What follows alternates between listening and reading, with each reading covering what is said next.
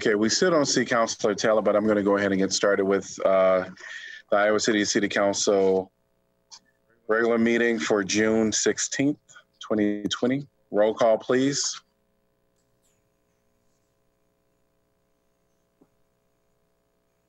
And we may have roll call, please. Bergus, Here. Mims, Here. Salih, Yeah. Taylor, Teague, I can't hear Kellie. Teague,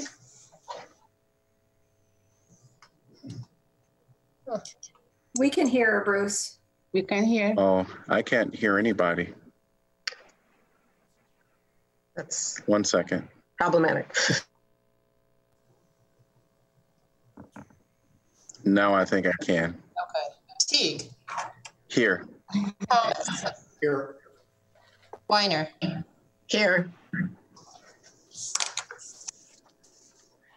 All right. Well, sorry about the technical challenges here f- starting out, and hopefully we will be able to move on with very few. Welcome to everybody that is joining us uh, here at Iowa City.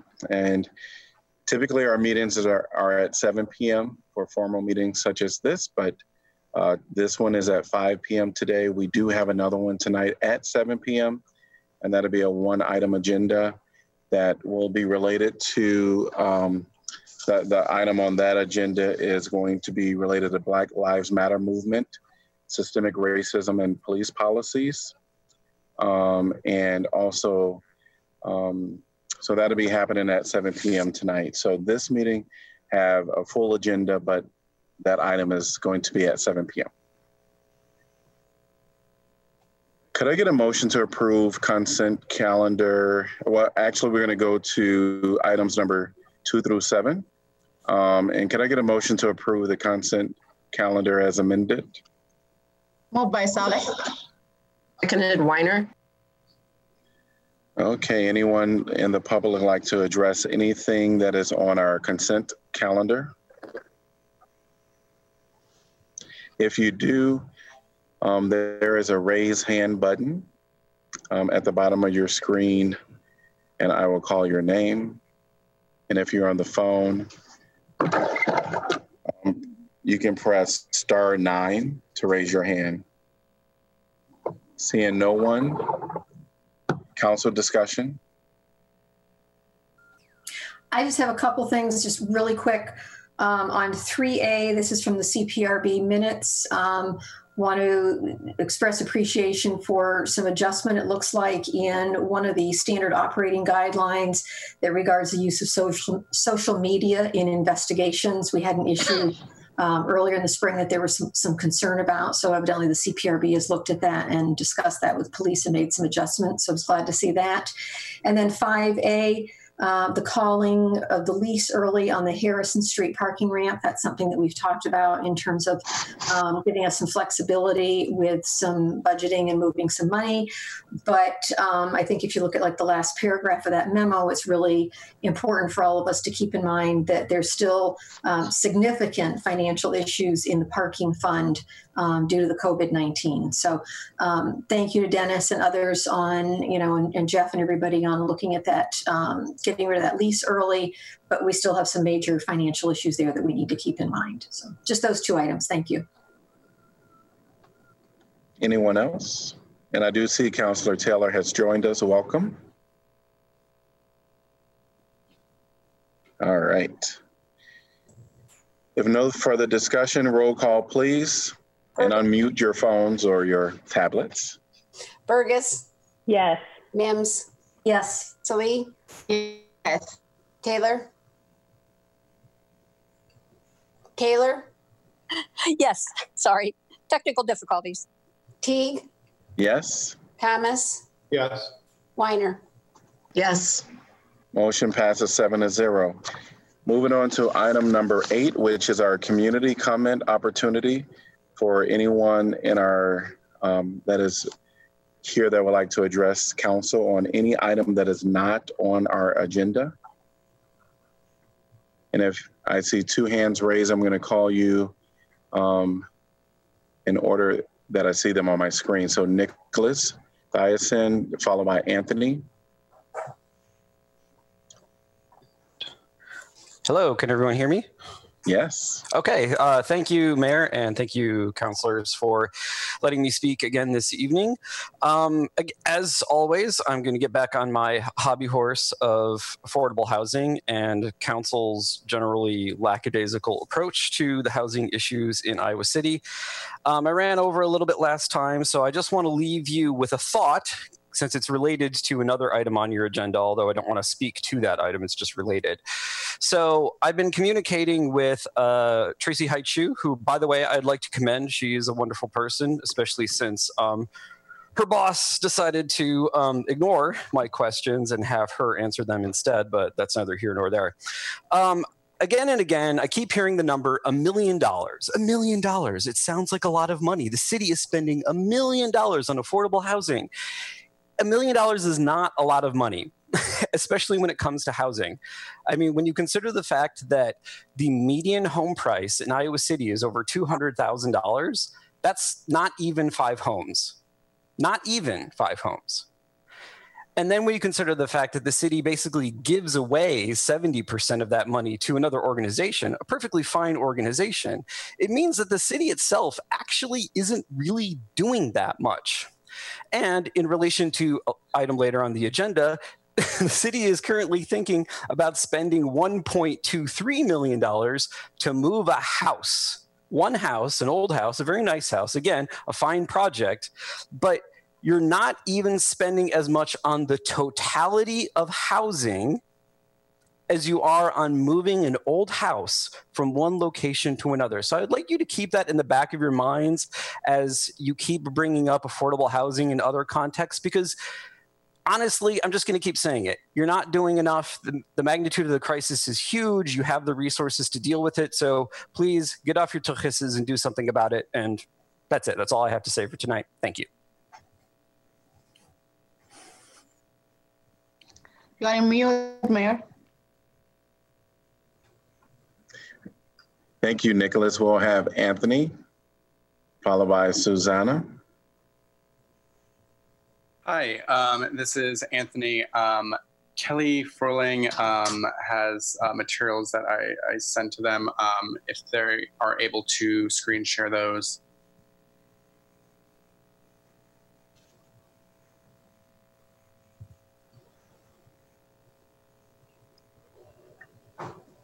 Okay, are you able to see that?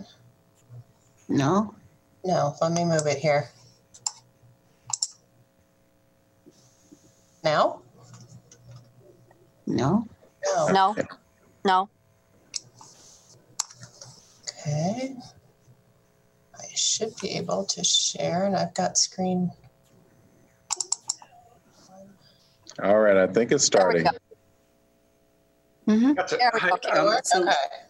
I, I've been speaking to a few um, community members um, about um, different um, legislative priorities they had, um, and something that got brought up was uh, ballot initiatives and a referendum. Um, so I've been speaking with um, the city clerk uh, for a few days now, who has been very, very helpful in figuring this process out um, because uh, there are only five um, cities in Iowa with charters that allow for ballot referendum. Uh, and we did come to um, a finding which I wanted to bring to City Council's attention to help resolve. Um, on the right here, you can see where uh, ballot petitions and referendum are, or sorry, ballot uh, initiatives and referendums are outlined in the city charter. It's under section 7.05. Um, specifically under B, submission to voters, the, the first item says that the vote of the city on a proposed measure should be held at the regular city election or at the general election, which next occurs more than four days after. Um, and then there's there's a period which is elaborated on previously in that section. So uh, from a regular reading that we saw from this, it seemed that uh, the purpose of this was that initiatives would be able to be voted on by Iowa City um, electors um, every year, every general election. So November of insert year here. However, a bill passed last year. Um, let me just pull out what exact number that was. Uh, House File 692 in 2019 passed um, has a measure that says for a city um, in an odd number year, the first Tuesday or the second Tuesday in September or the first Tuesday after the first Monday in November, that is for ballot initiatives. So essentially, there was a preemption um, that now uh, makes it so Iowa City could only vote on ballot referendums and initiatives every two years during regularly scheduled city elections. Uh, under the current charter, you could not actually have any um, general elections, so 2020, 2022, 2024 um, ballot referendum.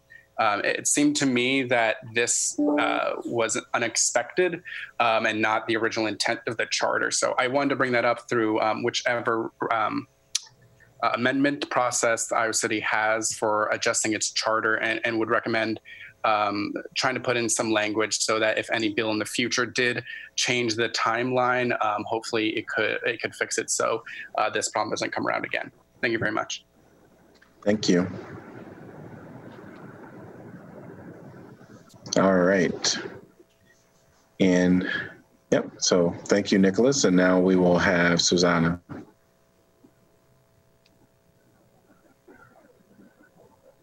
And you're on mute. There you go.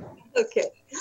All right. I'm so sorry. This is really the first time I've been involved, and I um, I did vote though for a lot of you that are sitting there, and it's so good to see you. Um, I um, feel like I'm a little tardy in in bringing this up, but um, it was brought to my attention that there um, is money that's been um, that may be available for um, helping combat the coronavirus. And, and I would just like to strongly suggest uh, some of it being used for um, masks as well as shields. Um, and it kind of can be seen as part of the seven o'clock meeting, but I just think health wise, um, how just wondering how we can make it available to people uh, somehow. I'm not exactly sure on all the the thoughts on that, but I just think it would help. Um, just most most uh, us people, uh, sorry, uh, those of us that are uh, soon to be 65 or older. Um, be able to be more involved too um, in what's happening in our community and feel better about being out and being able to talk freely with people. Thank you. Thank you. Is there anyone else that would like to address council? Seeing no hands raised. We will move on to item number nine, planning and zoning matters. Nine A, rezoning thirteen thirty-five Highway One West. Ordinance conditionally rezoning approximately zero point fifty-three acres of land located at thirteen thirty-five Highway One West from intensive commercial to CL um, one. This is second consideration. Can I get a motion to um, consider it? So moved. Thomas? Second. Okay, council discussion. And I, I, I'm not sure if there's anyone in the public that would like to address this topic. If so, please raise your hand and I will call on you. Seeing none, council discussion. Roll call, please. Bergus, Yes. Mims, Yes. Lee, Yes. Taylor, Yes. Teague, Yes, Thomas, Yes. Weiner. Yes. motion passes seven to zero. Nine B, West Side Estates, Phase Two subdivision. Resolution approving a preliminary plat of West Side Estates, Phase Two sub- subdivision, a thirteen point ten acre subdivision consisting of thirty-nine residential lots located north of Rohret Road, southwest and west of Yuma Drive. Can I get a motion to approve? So moved, Weiner. Second, Mims. All right, do we have a presentation by staff? Yes, Mayor, I'd be happy to make one. If we could have the host or the city clerk enable screen sharing again, I do have some slides to show. I'm getting an error message that says it's disabled.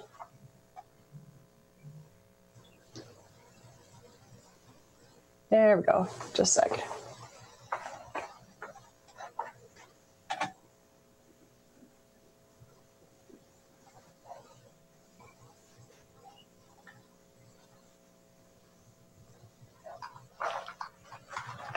Okay. This is a preliminary plat for land located in the yellow highlight here, just west of the uh, of west of 218 on Rohret Road. Um, this is a request by the Watts Group uh, Development for a single-family uh, subdivision consisting of 38 single-family lots and one outlot. The subject property shown here in the zoning map and here as the plat was previously platted in 2007 under a different name. Um, uh, that plat is, uh, expired due to inactivity uh, in 2019, and they're requesting essentially the same layout uh, to be replatted under a different name at this time. Um, as you can see here, the plat hi- circled in yellow is an extension of the development that's occurred to the east of it, uh, including the street network and generally the layout of the lots. Again, as I said, this is essentially the same subdivision layout that was proposed two years ago. Um, and at that time in 2017, that Good Neighbor meeting was conducted. So in the review of preliminary plats, staff uses several criteria for review, including any conditional zoning agreement uh, stipulations that were placed on that, uh, approval for the rezoning, as well as the comprehensive plan and our subdivision and other ordinances. Um, the conditions that were placed at the time of rezoning, uh, we have tracked the ones that have been met and are continuing to track the ones that are unmet. The unmet conditions are items that need to be fulfilled with the final plat after this stage and include a contribution of funds for road improvements. So as I said, staff does review the uh, components of the plat as well as conformance with the comprehensive plan. In this case, it continues to be in compliance with the comprehensive plan for the type and density proposed uh, when reviewed against the Southwest District Plan. Also, the streets and circulation are reviewed. Uh, this subdivision is providing connections internally through loop streets and externally to the neighborhood around it. Um, in the past, Rohret Road has been improved to city standards within vicinity of this development. Um, there will be no additional improvements made to Rohret Road at this time. However, additional land is being dedicated by this developer to make way for future improvements uh, should they be necessary. Those improvements to Rohret Road would uh, be installed primarily on the uh, northern portion of the right of way. So keeping the southern right of way line as it is now and any improvements occurring within that right of way. We also evaluated open space and uh, have notified the developer of the requirement for open space it can be met by fee and lieu. In this circumstance, we've also reviewed stormwater and, and infrastructure. Um, as I mentioned, the developer will be required to pay uh, 50% of the cost of improving the street of Rohret Road uh, as they proceed through their final planning. So looking at this application in the context of the development process, we can see we're here at the blue highlighted stage which is the preliminary plat for the renamed subdivision. Um, and then they would go through a final plat uh, eventually after the preliminary plat is reviewed by you.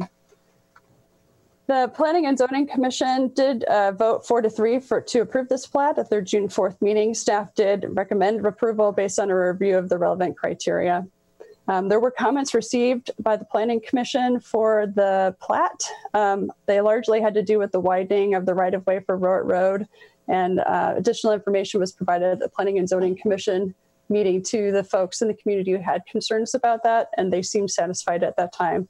Of course, they're always, always welcome to present their concerns to you again as well. So staff and the Planning Commission did recommend approval. That's my presentation.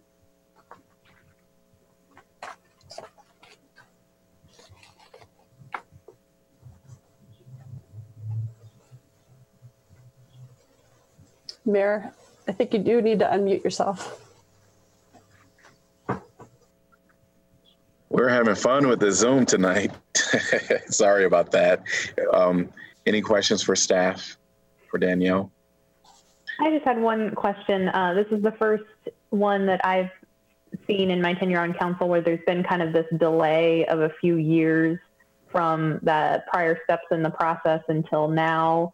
Um, can you just talk a little bit about if if you feel like that impacted this, or if you know, I just want to make sure that like the people who were would have received uh, notice at different stages did, and if you have any concerns about that. I mean, it looks like that was pretty well vetted at the planning and zoning meeting based on their minutes, but if you could maybe just clarify Sure. that. So as I mentioned, a good neighbor meeting was held in 2017 at the time of the pre- prelim plat under the other name. That was a totally voluntary step, which we highly encourage folks to do. Regardless of that, staff does send out a notice to property owners within a certain distance of the plat, letting them know there's going to be a meeting regardless, so that the word gets out that uh, something is occurring. We did get a lot of feedback that people had gotten that uh, notice or had heard from folks that got that notice and had concerns um, that wanted more time to discuss it, but they were uh, aware of the project and did come to the Planning Commission meeting and, and make uh, known their concerns at that time. So there is a process, both voluntary and, and the uh, mailings the city does to get the word out. Thank you. Great. Would anyone from the public like to address this topic? If so, please raise your hand and I will call on you. We have John Marner. And uh, please keep your comments to three to five minutes. Mr. Mayor.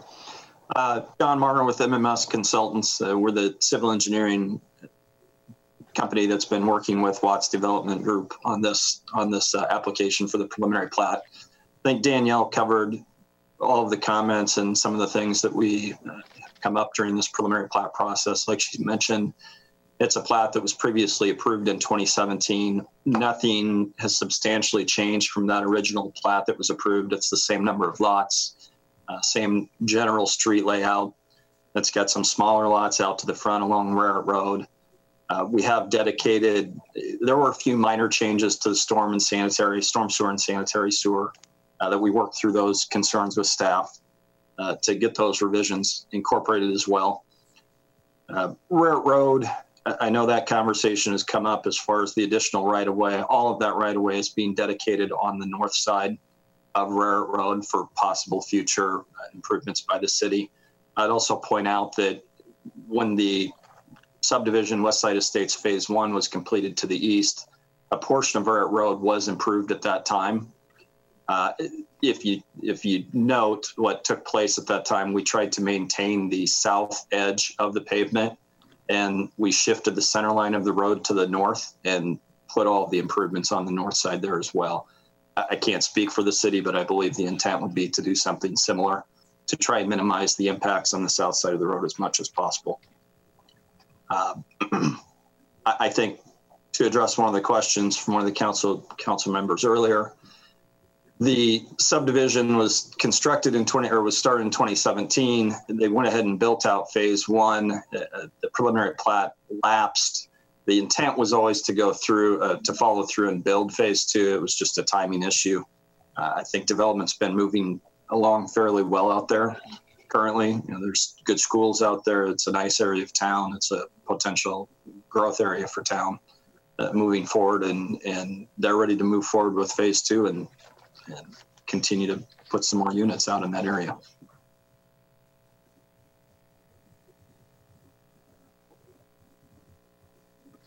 Thank you so much. Would anyone else like to address this topic? Seeing no one, council discussion?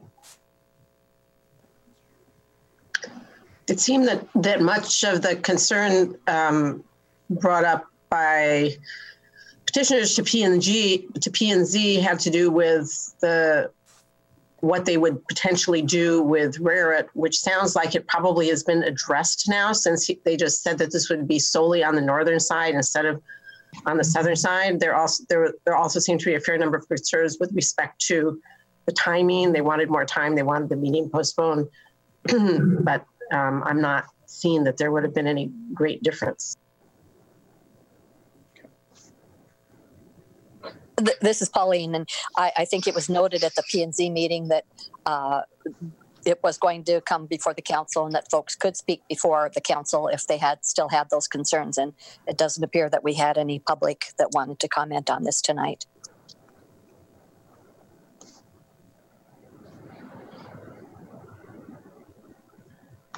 All right. Hearing no further discussion, roll call, please. Mims, Yes. Lee, Yes. Taylor, Yes, Eve, Yes, Thomas, Yes. Weiner, Yes, Bergus. Yes. motion passes seven to zero. Nine C, conditional use permit 3730, 3037 and 3031, IWV Road Southwest. A letter of cor- recommendations of the Johnson County Board of Adjustment for an application submitted for a conditional use permit to allow for a commercial storage facility at 3037 and 3031 IWV Road Southwest in unincorporated Johnson County. Can I get a motion to approve? Taylor, so moved. Second, Mims. All right, we have presentation by staff. Thanks, Mayor. Uh, This is an application for a conditional use permit located in Johnson County submitted by Nick Heeman for the uh, construction of a uh, commercial storage facility located in the yellow highlight here. For context, this is the zoning map. The purple area is Iowa City landfill and green area is agricultural zoning. Um, The subject property is located in our fringe area C, but outside of the city's growth boundary. Um, This agreement with the fringe area does allow for a review and comment by the city on this proposed uh, conditional use permit. Um, This is being heard by the uh, county's, uh, sorry, Board of Adjustment. So it's a little bit different process on their side, somewhat similar to our process that we go through with our Board of uh, Adjustment for uh, special exceptions. So uh, what we do when we review these fringe area agreements is consult with the comprehensive plan and the fringe area agreement itself. Um, this is, as it is, a component of the comprehensive plan that we've adopted. Um, so while the city's preference is to locate commercial land uses within the city of Iowa city limits, a conditional use permit is a little bit different than a rezoning. Uh, you've seen rezonings in the past where staff has taken the stance that a commercial rezoning is not appropriate. Conditional use permit is only changing the use for this one specific uh, thing to be constructed, not giving uh, the permission for all kinds of commercial development to, to occur. So it's a little bit more focused uh, analysis and does also, because this is a commercial development, include uh, the site plan review steps by the count by the county. So staff in, in this instance is uh, is um, comfortable with this particular proposed conditional use permit because of those factors, making this uh, somewhat different than just a blanket rezoning of land outside of our growth boundary for commercial. Um, as I said, this is going before the county's Board of Adjustment. Uh, so the letter that you would submit would go to them for their uh, consideration as they proceed through this process. Um, they would do also a site plan review at the county level.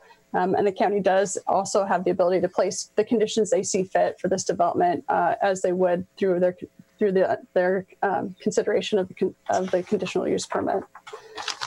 So based on the analysis of the proposed project against the policies of our fringe area agreement, staff did recommend approval. And at their June 4th meeting by a vote of seven to zero, the Planning and Zoning Commission also recommended approval. That concludes my staff report and I'm happy to answer questions.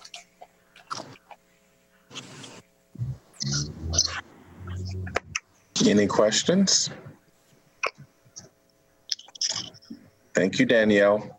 Uh, Would anyone from the public like to address this topic? If so, please raise your hand and I will call you by name. And if you're on the phone, press star nine to chime in.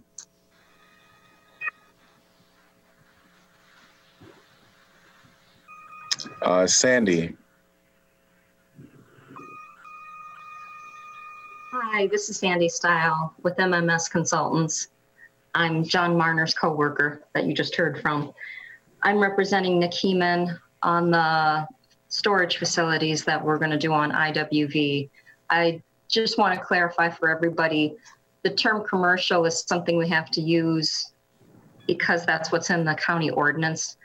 Um, These are going to be more or less for RV, boat storage, vehicles they're not intended to ever be set up for commercial contractor bays or anything of that sort. And the added bonus for the, the two residential properties that are there is that this building will block some of the sights and smells from the landfill down to the southeast. So if you have any questions for me. thank you for sharing, Sandy. Anyone else from the public like to address council?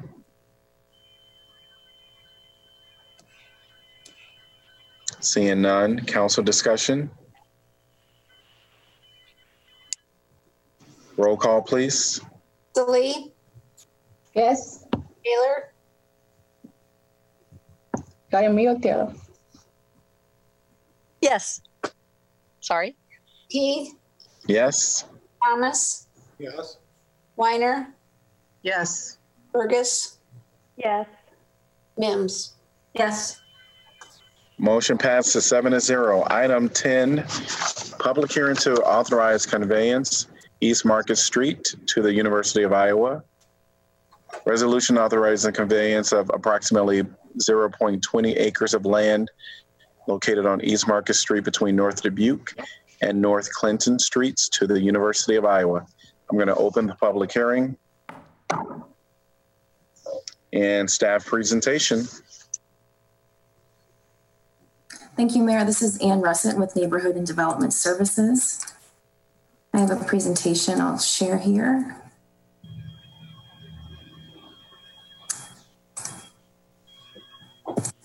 So as the mayor mentioned, this is an item to consider conveyance of city-owned land on East Market Street to the University of Iowa in order to preserve the Sanxay Gilmore House.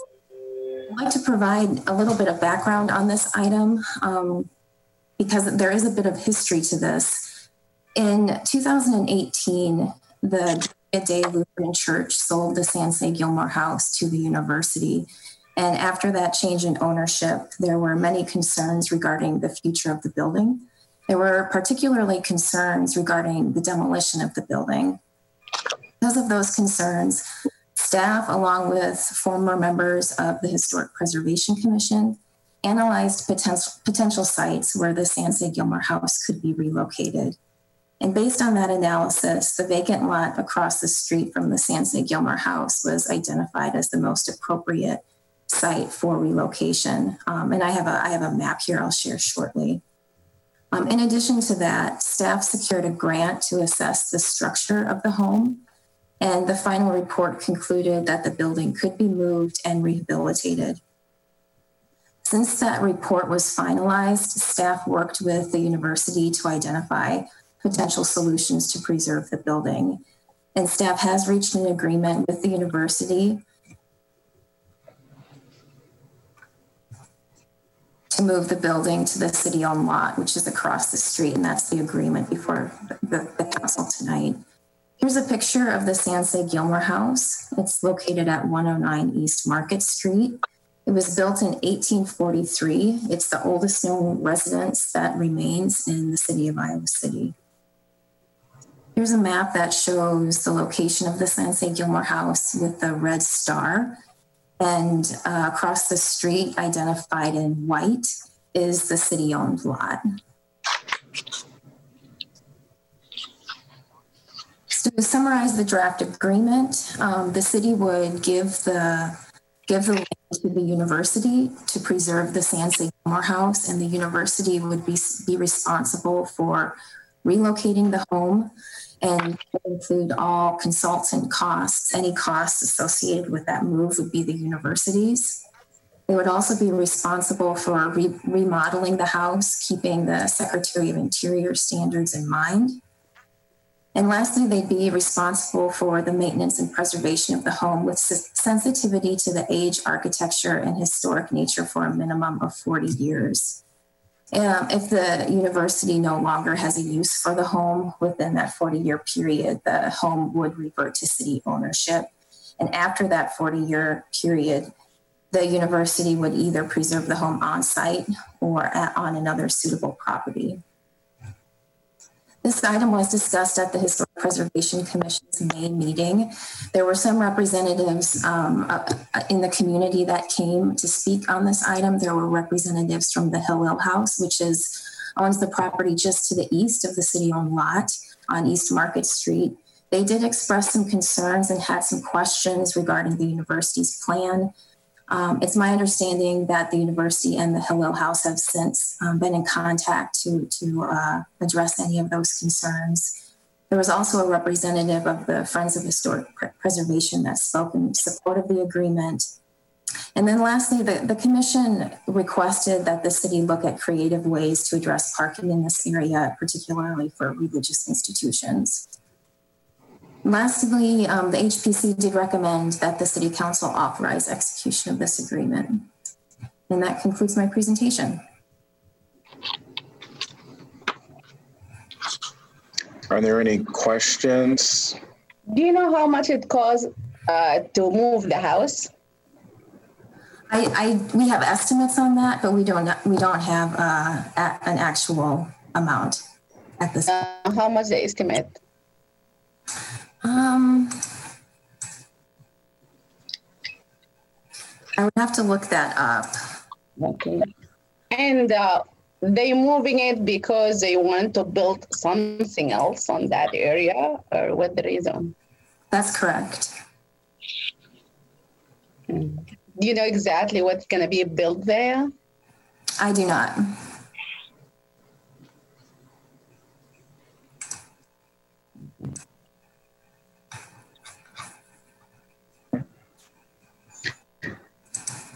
And, and is that something as, uh, we'll open up the public hearing, while it is already open, we'll get public discussion. Is that something you can give for uh, Mayor Pro Tem uh, potentially when we come back to speak? The estimates? Yes. Yeah, I can look at that now. Okay, all right. Um, Any more questions for staff from council?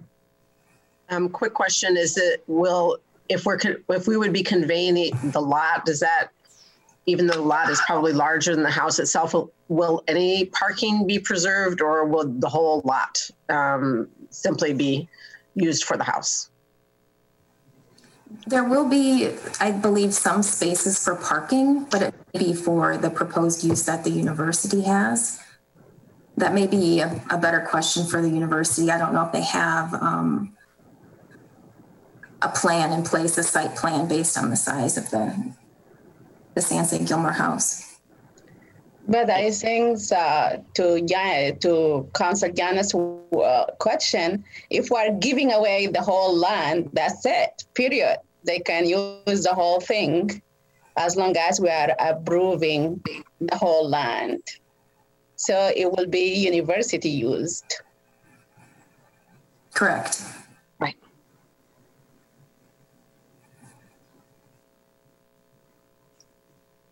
Any other staff questions? Hearing none. Public discussion. If there's anyone from the public that would like to address this topic, I'm going to ask that you keep your comments to no more than three to, f- um, I'm seeing hands going up, so there could be quite a few. I'm going to ask you keep your comments to three minutes. And I am going to start with uh, Ginalie, followed by Kevin. Thank you.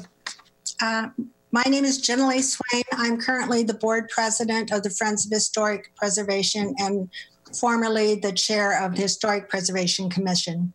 When a city council and a community are squarely facing racial inequities amidst a pandemic, one might well ask, how important is saving another old house? The Sang Sang Gilmore House was built in 1843 when Iowa was still a territory, not yet a state. Iowa's population then included 172, quote, free colored and 16, quote, slaves. The next year, only two blocks from this house, a constitutional convention met in the half finished stone capitol. A few delegates spoke up for equal rights, but Iowa's discriminatory black code prevailed. That is how old this house is. When enslaved people lived in Iowa, when Old Capitol was still being finished, when the University of Iowa existed only on paper. This house symbolizes our earliest years as we first undertook the long, hard, and ongoing work of building a community. Tonight, almost 180 years later, please support the City University Agreement. This is a sound solution for these reasons. First, location. Although we preservationists wish the house could remain where it is, across the street can also work. And I want to emphasize that moving the house is a cost that the under the university will cover. Yes, up to 24 parking spaces will be lost on this one fifth of an acre. The problem of parking may always face us. However, the opportunity of saving the oldest house in the original town is before us now and should not be squandered. Reason two, preservation standards. The U of I will consult such standards for any outside work or inside renovation. Reason three, adaptive reuse. University agrees not only to save the building, but also to use it. This aligns with preservation goals who don't believe old buildings should be just mothballed and it makes economic and environmental sense. Adding the Sanxay Gilmore House to the campus enriches those who will use it and those who will walk by enjoying its architecture and sensing its history. And finally, reason four, the future. The U of I agrees to at least 40 years of stewardship of this house. Under this agreement, by 2060, 40 years from us, from now, some of us will be gone. Certainly I will be gone but not this fine building. Please vote yes, and thank you for your hard work. Thank you. Kevin Boyd, followed by Nicholas. Sorry, I had to unmute myself. Uh, Kevin Boyd, 622 North Van Buren. Uh, uh, others will likely, uh, generally has already kind of shared this, the history of the structure, and it's included in your council packet. But I, I want to speak to two additional reasons why you should approve this agreement. First, uh, the agreement before you is really success in government cooperation and collaboration. Preserving this oldest uh, residential structure has been a priority for, for the Historic Preservation Commission since before I, or shortly after I joined. Lots of ideas and iterations have been expressed and shared through conversations between the previous owner, potential owners, interested citizens, the commission, the previous council, um, but particularly the university and especially the city staff. Um, those last two have really worked hard to find a solution here, um, and and I want to commend them for that work. And before you tonight, uh, council members, as the results of that hard work, um, it, you have a solution before you to approve, and I encourage you to do so. Second, if approved, this will be the third project um, with sig- significant city leadership where a structure has been preserved and used for a different purpose than it was built. Examples of adaptive reuse are important as we think about climate change and how to minimize construction waste and value the embodied energy in structures. So uh, I, I just I thank you for your time and consideration, and I urge you to support this agreement. Thank you. Thank you. Nicholas. Hi, I just wanted to add a brief comment. I'm not really going to speak one way or the other as to whether or not council should approve this measure. I would just like to add a little context, namely the fact that uh, this council and city in general have a really quite terrible history of simply giving away prime real estate for purposes for basically for others to use. Now, bear in mind, this is a far more, I guess you could say, this project has far more public benefit than say like giving away public land to build a luxury apartment complex. But at the same time, I recall it was no less than two years ago. In fact, it was probably just two years ago that city staff and council members were going on and on and on about the importance of land banking and how important land banking is, that the city needs to preserve land for future public uses. And now that seems to have just gone poof. So I guess I don't know. I'm really confused by what exactly council is doing. Do you just like come up with these decisions completely ad hoc now? Like there's no real planning here. It's like you're just giving it away. You're giving it to the university. The university actually owns a lot of undeveloped land. So again, I'm not speaking for or against, but I'm curious as to why the city has to give the university land for this. And that's it. So thank you. Thank you. Would anyone else like to address this topic? All right, Susanna. Yeah, I. It sure would be wonderful if there was something in there about um, university groups um, that had members with um, people of color could use that house for special occasions or when their family visited or i'm not sure but i just hope that there's a plaque that really shares that history and that pe- i hope we see a lot of people of color going in and out of that house um, i think that's real important thanks Thank you. Would anyone else like to address this topic? Joshua?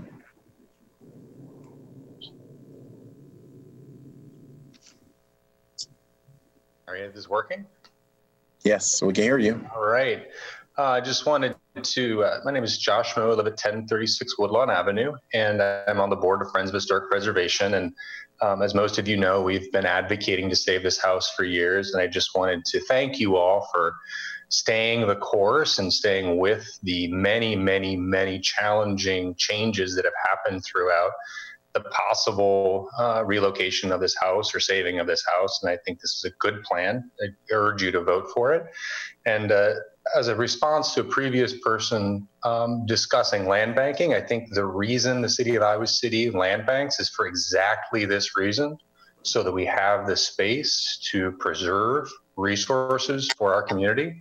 And uh, this is just so fortunate that there is a location so close to its existing place and such an appropriate place to locate this house and something that'll really be an asset, even though it will be a university property for a period of time, it'll really be an asset to our community. So thank you. And again, I urge you to vote yes on this. Thank you. Would anyone else like to address this topic? Seeing no one, I am going to close the public hearing. Or, yep.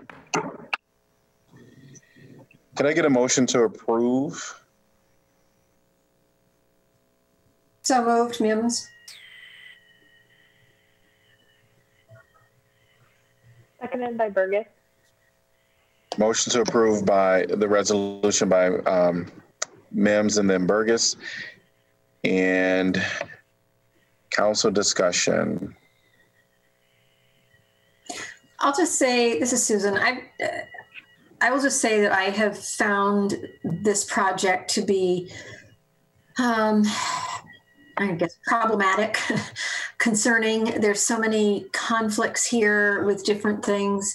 Um, giving up these parking spaces um, in that are that are greatly needed, um, but the need to preserve um, an incredibly important um, old house within the community.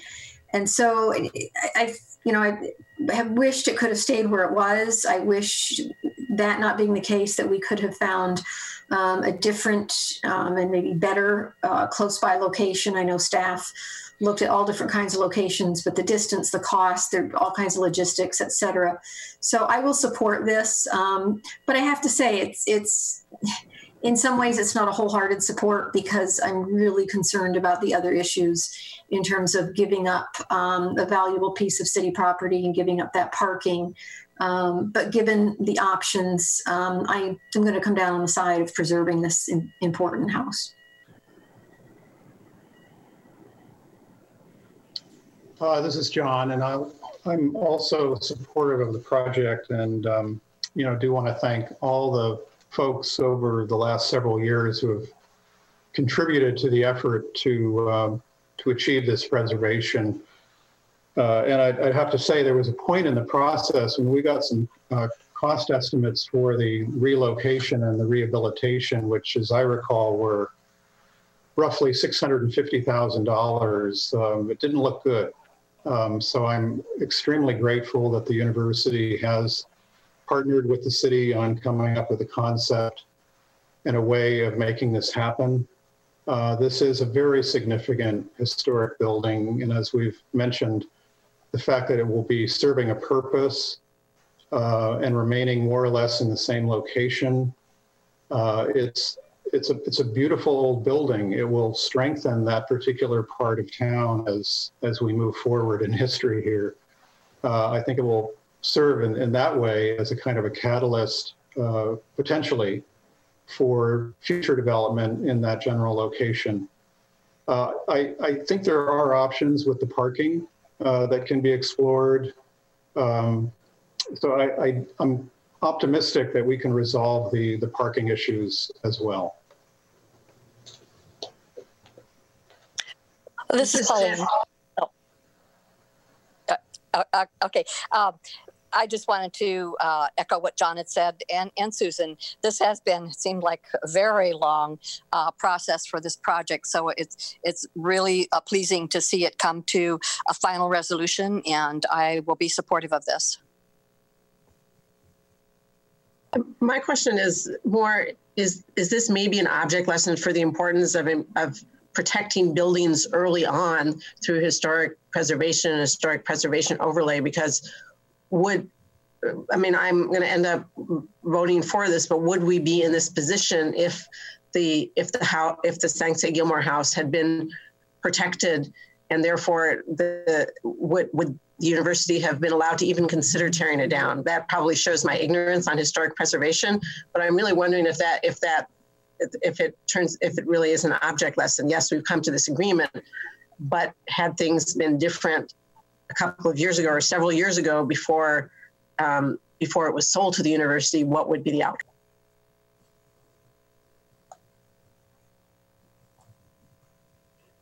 I'm also supportive of this um, this agreement with the university. I had some hesitations um, based on the the fact that this is valuable city property, um, but I also agree that the agreement makes sure that this building will be used.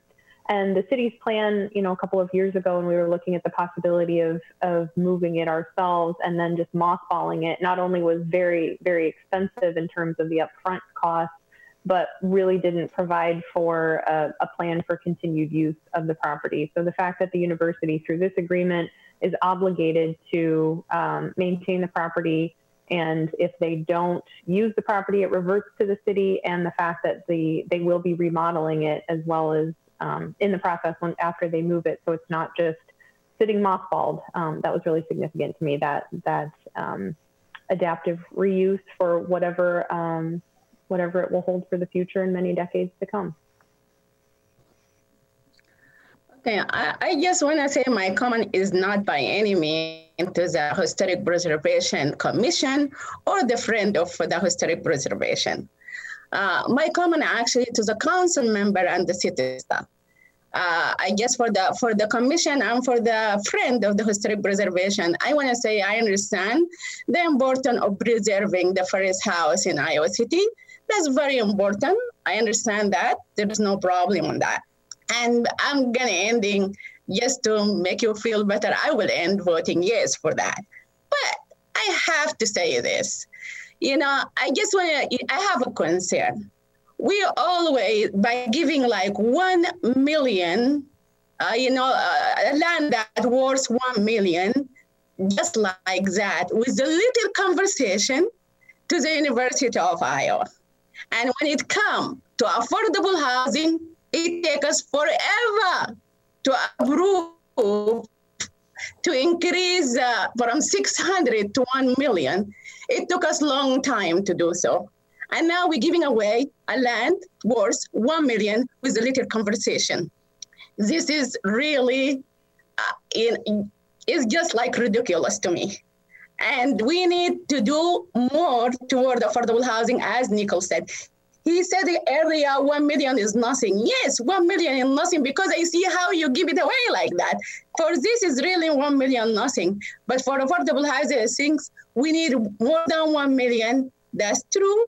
But we need really to have a serious conversation, even just to add the word plan, create plan for affordable housing on the strategic plan, it takes us forever, and you guys decide not to add the word plan. You know, just think about this. When it comes, if I, if I, if there is no no solution for housing the homeless or preserving the, you know, this house, giving one million to preserve this house or house a homeless.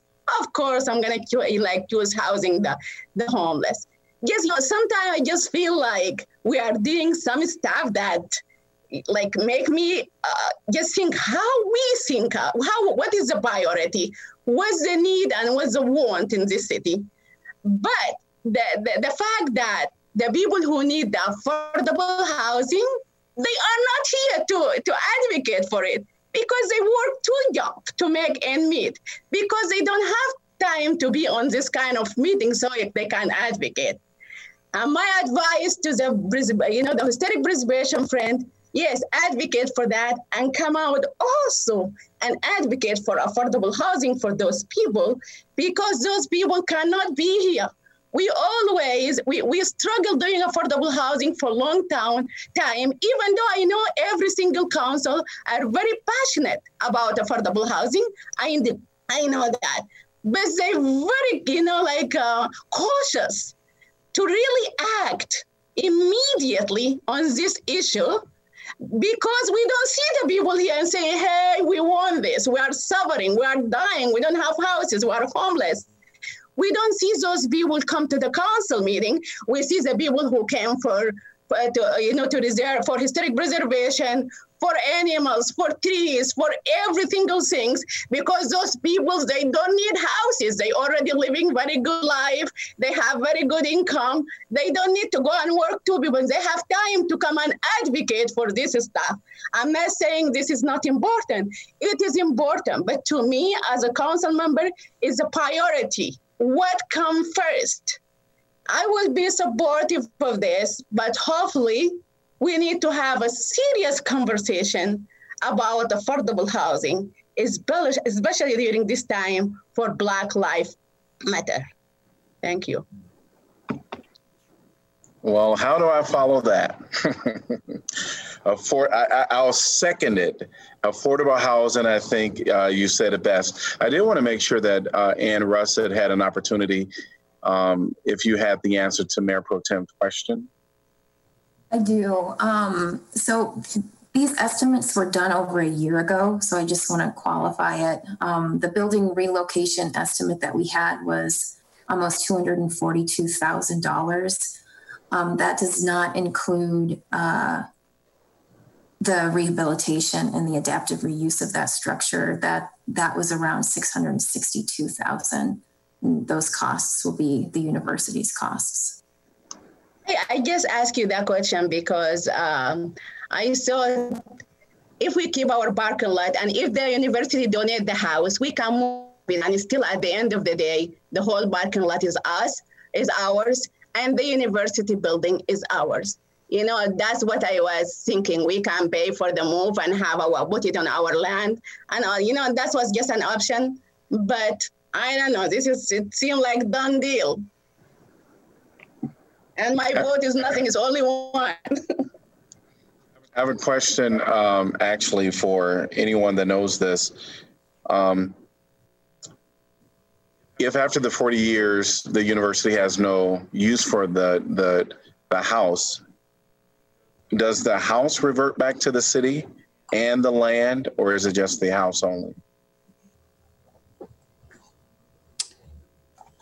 It's the house and the land. It's the land that's being sold. The, the house will become a, a, a fixture on the, the land. Okay. All right. Um, I think, you know, the comments that people have made about the house, I think is quite important to talk about preserving this house in particular uh, because of, it's the original house. So I, I find great value in, in doing that. Um, I am not a fan of, um, you know, giving up the lot at this juncture.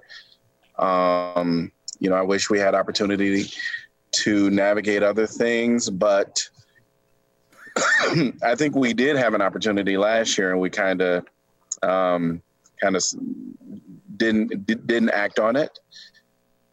I am going to support this tonight, but I also have to say that we have opportunity uh, moving forward through action at moving quickly on other things that are human right related within our community. Um, and I hope that our council does act just as fast when we're acting on something like this tonight. So um, I'm going to be supportive of it. Any other comments? Hearing none, roll call, please. Taylor? Yes. Teague? Yes. Thomas? Yes. Weiner? Yes. Bergus? Yes. Mims? Yes. Lee? Yes. Motion passes seven to zero. Motion, can I get a motion to accept correspondence? So moved, ma'am. Sorry. Second. All right. Uh, roll call, please. Teague, Yes? Thomas, Yes. Weiner, Yes. Bergus, Yes. Mims, Yes. Lee, Yes. Taylor. Yes. Motion passes seven to zero. Item number 11, library parking. Ordinance amended in Title 9 entitled Motor Vehicles and Traffic, Chapter 4, entitled Parking Regulations to Facilitate Library Curbside Service. First consideration, could I get a motion for it? So move, Weiner. Second, Thomas. All right, can we have presentation by staff? Sure, Thanks for having me here tonight. Um, the library started curbside pickup on June 4th as part of our phased reopening. It's going really well. Um, the, the plan seems to be working. Um, so far, we've served about 400 people through curbside pickup, and almost 2,000 items have been distributed through that and postal mail. Obviously, a key part of curbside service is having parking available for folks coming in to retrieve their materials and we're requesting the change from our parking spots to go from 20 to 10 minutes just to facilitate that quick turnover of curbside um, pickup time. We anticipate expanding the, the hours of curbside as we move closer to a full reopening. And we're asking for this to be from 10 a.m. to 7 p.m. Um, Monday through Saturday. Um, and at that when the library fully reopened, we would anticipate um, reverting back to the 20 minute spots to allow people to come into the building. With the 20 minute spots, um, now people are more inclined to park and then do other downtown business, um, thinking that, that they'll have time to run out and do an errand and come back. So that's the request that we're making. Does anyone have any questions?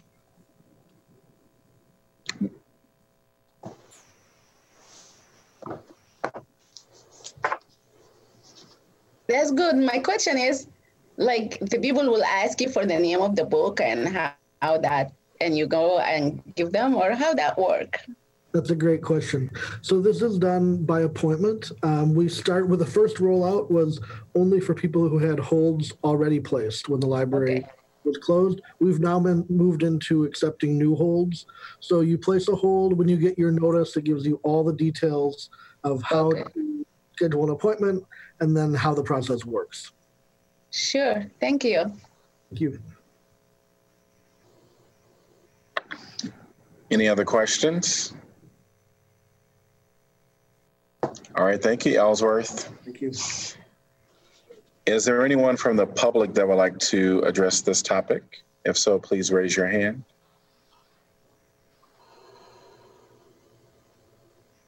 Seeing none, council discussion?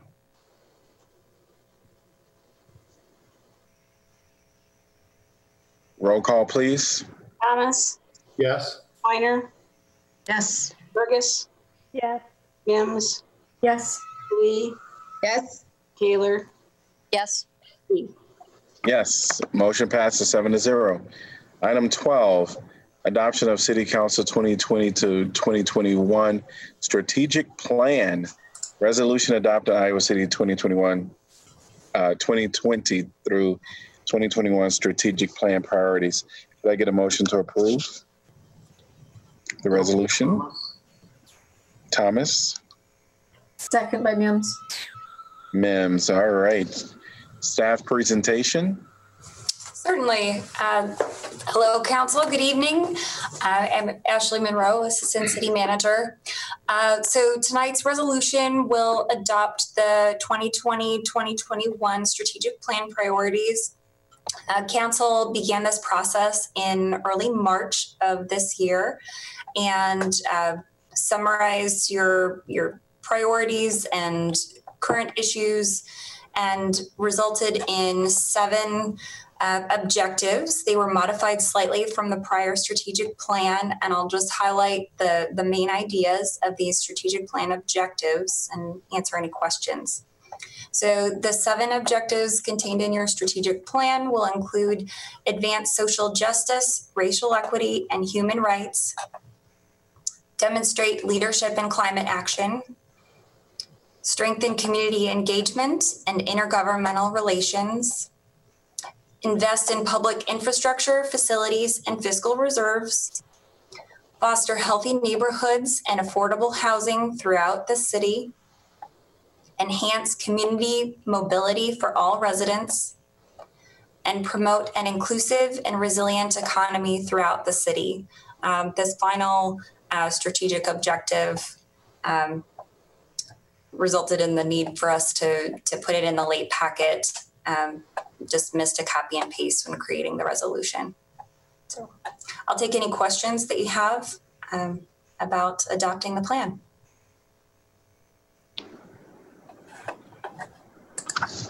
I is this us? We can talk now, or Um, you can ask uh, questions. Yes. I just want you to read it again because I am really would like to propose before you approve this. Since uh, later tonight we're going to uh, have a resolution, and in that, in number two on the resolution, we're saying creation of new affordable housing plan. I would like to suggest we add this to this strategic plan where we was talking about adding the word plan and last time. If you can read that part and see i don't know how can we add this without before approve it. I i really don't know. But that's my my suggestion Okay, so uh, if I understand, you just want me to repeat um, the the section header that says foster healthy neighborhoods and affordable housing throughout the city. Um, and that- only the section where it say Yes. the creation plan Um, so then the the one sub sub um, objective is to identify new efforts to expand and adapt the city's affordable housing and neighborhood improvement strategies to meet long-term needs throughout the community. That was what was discussed in the in the meeting.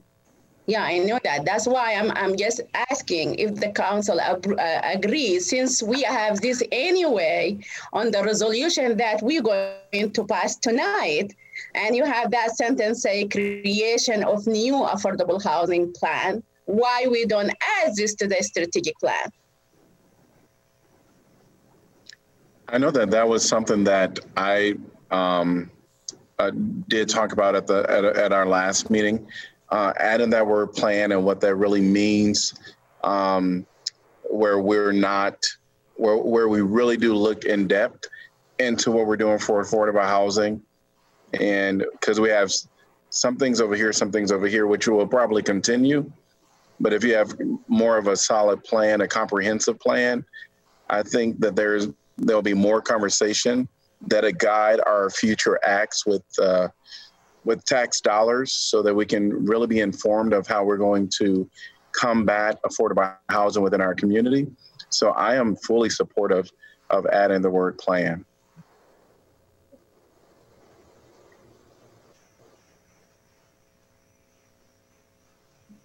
Is this, are we asking questions of um, staff or are we talking among each other now? And- yes, and actually, I, you're you're exactly correct. What we're going to do is we're going to hold further comments amongst us um, after we have public discussion. Thank you for Okay. that correction. Thank you. All right. Um, if no other further staff questions, then I'm going to ask anyone from the public uh, to address this topic. And I see Megan. And please keep your comments to no more than uh, three to five minutes. Okay. Uh, yes, my name is uh, Megan Marcello. I am at 2916 Sweetbriar. I just wanted to uh, ask uh, whether this is the appropriate time to vote on this, adopting this resolution, considering the special meeting later tonight. And two of the two of the points that are in the strategic plan seem to be directly impacted by or could be by community feedback at seven o'clock, including the advance- advancement, social justice, racial equality, human rights, uh, as well as the strengthening community engagement and intergovernmental relations. And it seems to me that passing this prior to the community discussion at seven um, could indicate, or at least would perhaps indicate to me, um, a show of bad faith and just not getting off to a good start um, for the discussion at seven. And that's it. Thank you. And we have Madonna. Hello, um, my name is Madonna White. I live at 125 Taft Speedway.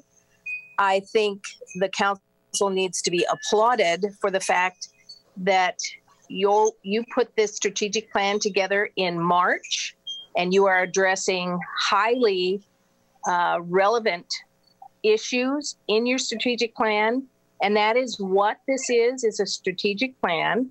Tonight's special meeting is hoping to address two of the items that you're listing in your strategic plan. But I think the way the strategic plan is laid out is superb. Thank you very much. Thank you, Madonna. Anyone else like to address this topic? Seeing no one, council discussion.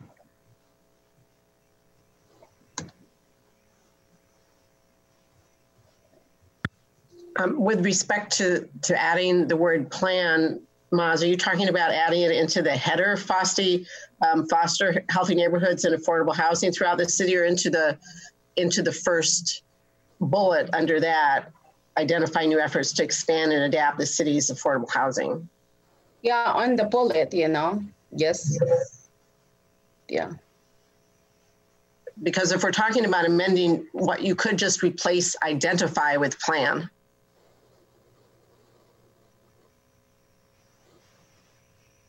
You know, I really don't you know, remember the wording now, but I remember last time we're trying to do it, but uh, it wasn't like kind of agreement.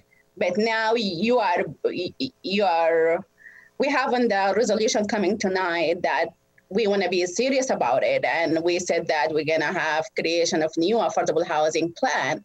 Then, if put that in our strategic plan for the for next year, that means that's really looks serious, I guess and now we need to add that. Well, I guess actually, can you give us like some uh, like sentence if you can add the word plan and see how it look like so the people you know you can give them idea. I think Councilor Weiner's suggestion would be fine. You could swap identify with plan and we, we would move forward with with the understanding that the council desires a plan.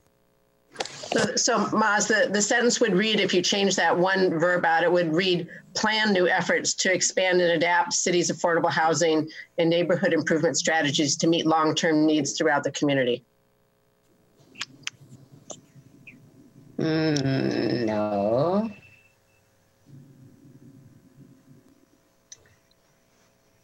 What about if we put plan on the head, uh, like affordable housing plan on the header? Well, uh, oh, the way, I, the way I'm reading this, Maz, uh, inserting plan there wouldn't make as much grammatical sense as the way in which uh, Janice is suggesting to do it to say affordable housing plan is is a different use of the word plan um, than I think we're the language in that header is is structured. Okay, hold on. What I really want is creation. Like we have create a solid, like a, a solid affordable housing plan.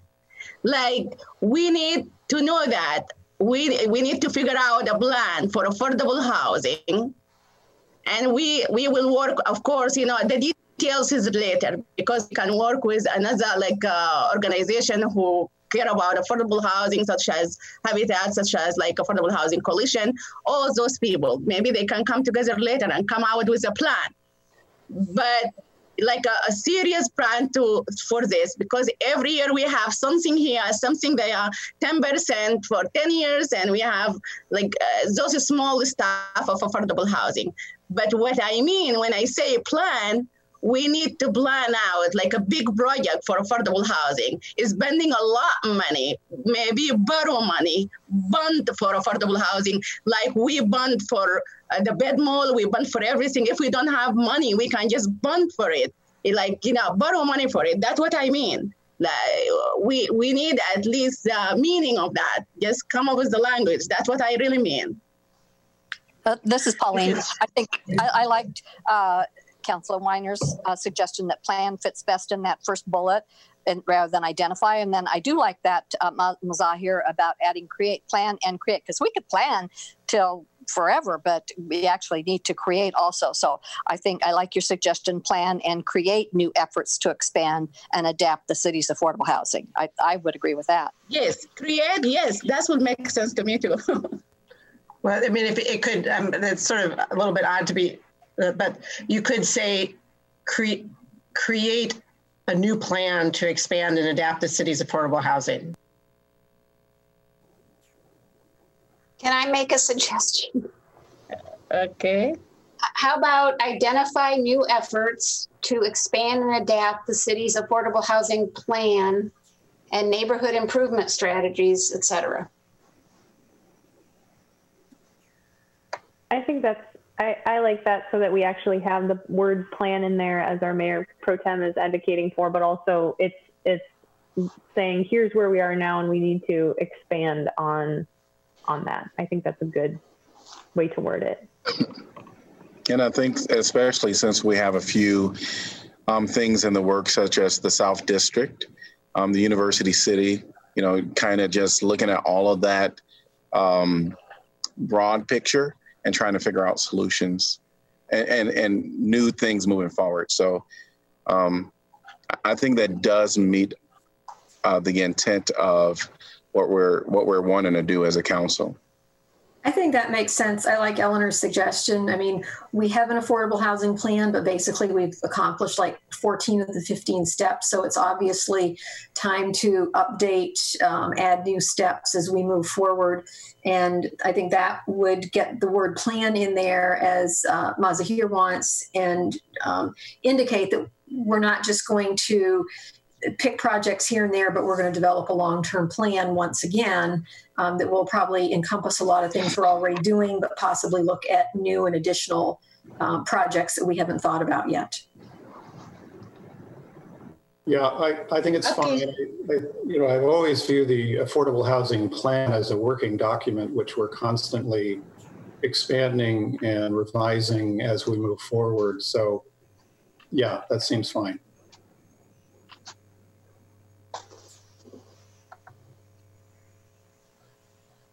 Okay, then let's um, withdraw the motion and restate, if that's what you're wanting to do, and restate the motion to um, add the word plan to the that first bullet after affordable housing. And get a second.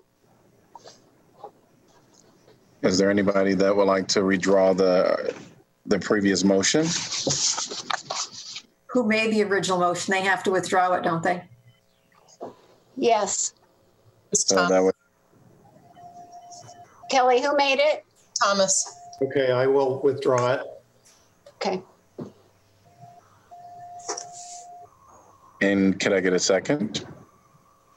You don't need to withdraw. You don't need a second right. for the withdrawal. I think we just okay. need a new motion. All right. To adopt the plan as amended by this discussion to add the word plan in the first bullet under foster healthy neighborhoods and affordable housing throughout the city and you can just say so moved and get a second. moved by Mims.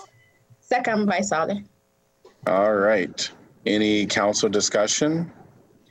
I, the only thing I want to say, yeah, thank you for being patient and doing that. This is great. And uh, the the second thing is, I think we our understanding now, and we will be serious about this. We really want to create a plan to try to solve the affordable housing you know, regardless what the language is. But, you know, that's the notion of this. And thank you again. Any other discussion? Hearing none, roll call, please. Weiner, Yes. Bergus, Yes. Mims, Yes. Lee, Yes. Taylor, Yes. Teague, Yes. Thomas. Yes. Motion passes seven to zero. Item number 13, council appointments. Applicants must reside in Iowa City and be 18 years of age unless specific qualifications are stated. So 13A, Historic Preservation Commission, um, one vacancy to fill a three-year term, July 1st through 2020, um, July 1st, 2020 through June 30th, 2023. Council discussion on this item. Could I get a motion? Well, let's, yeah, let's talk about this item. Um, and I, typically we might talk about 13A and 13B together. Um, but I think we'll do 13A separately today. I was just going to say there's one, uh, one applicant, a male, and the requirement for gender balance is a male. And I think Carl Brown uh, would certainly meet the qualifications that we would want on that commission. So um, I would nominate Carl Brown for that. This is Pauline. I, I, I agree. I believe he lives in the Longfellow district. Yeah, he's on Sheridan, so he should be. Yes. Any other discussion on that item or?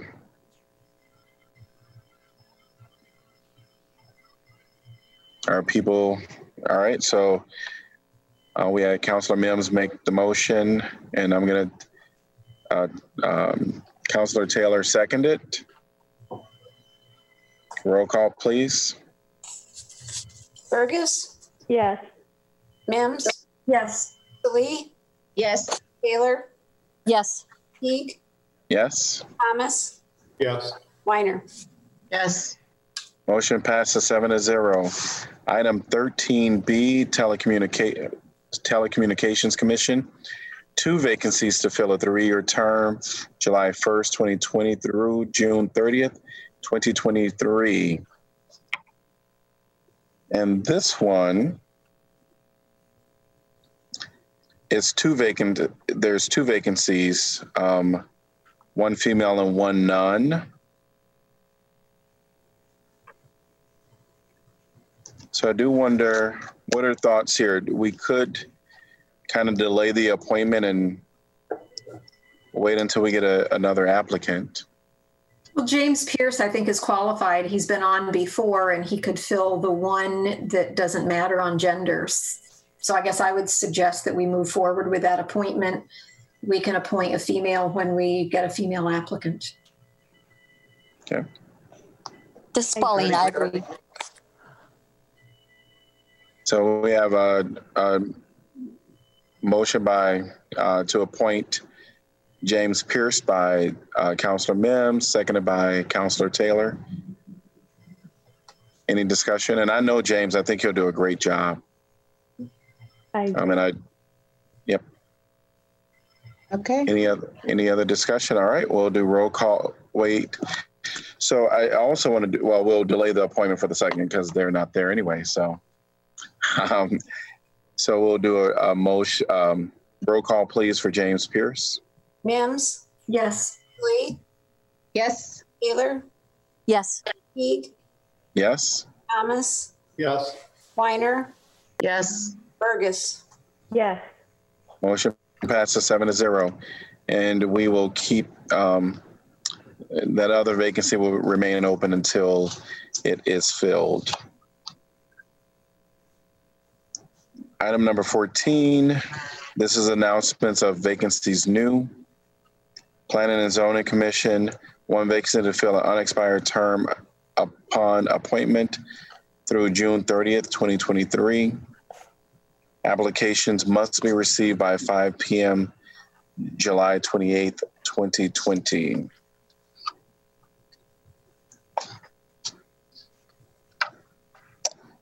And Mayor, can we get a motion to accept correspondence?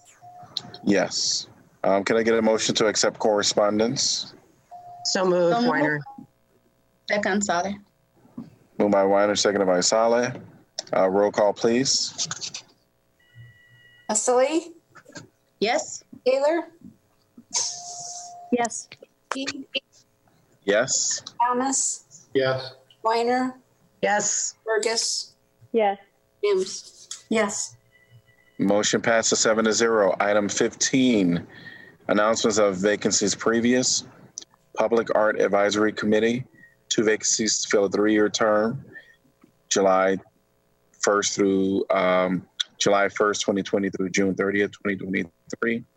Applications must be received by 5 PM Tuesday, June 23rd, 2020. Airport Zoning Board of Adjustment, one vacancy to fill a five-year term. Historic Preservation Commission, one vacancy to fill a three-year term. Historic Preservation Commission, one vacancy to fill a three-year term. Historic Preservation Commission, one vacancy to fill an unexpired term. Vacancies will remain open until filled. And we are on to item number 16. Um, and we're gonna hear from Ryan Longdecker with UISG. Hi, Council. Um, don't have too much tonight. Uh, t- um, kind of everyone at the university is waiting for tomorrow. Um, UIOA plans to announce their fall COVID 19 um, plan for returning students to campus. Um, and Iowa State and UNI already announced theirs. It looks as though Iowa will um, start August 24th. Um, that is seems to be preset in stone and will not be um, moving earlier like uh, Iowa State and UNI. Um, what's currently unknown right now to students and what we're hoping for tomorrow is an announcement about what will happen between Thanksgiving and um, winter break, uh, whether we will be brought back in person, whether it will be virtual. Um, so that's kind of one of the big things that students are waiting for now. Um, and outside that, I really don't have anything.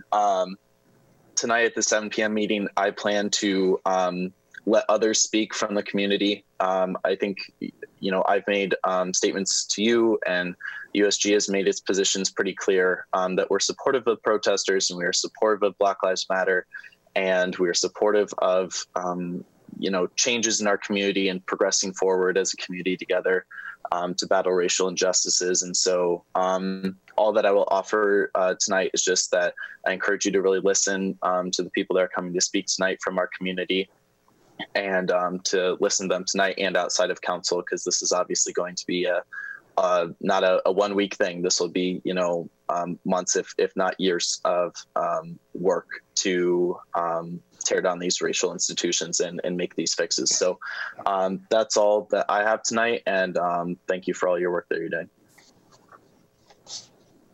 Thank you, Ryan. All right.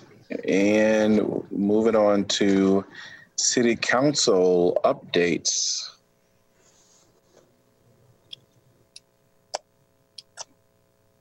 Any meetings or community events you want to talk about? Um, there's a JEC meeting tomorrow afternoon at two for the first time since I've been on council. So it's by by Zoom. They, I guess they've been a little busy out there for the first few months of the year, so it'll be interesting. I haven't to to uh, report back at our next meeting.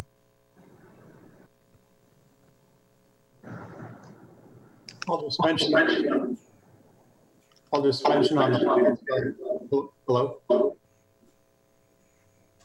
On the lighter side, baseball is on. All right. And I know that um, tonight at 7 p.m. we do have another meeting and encouraging the public to uh, tune in to that meeting and be a part as well. Um, I know that many of us have been um, really um, contemplating uh, the meeting tonight, have been in a lot of conversations. And so, um, yeah, invite people back at 7 p.m. tonight.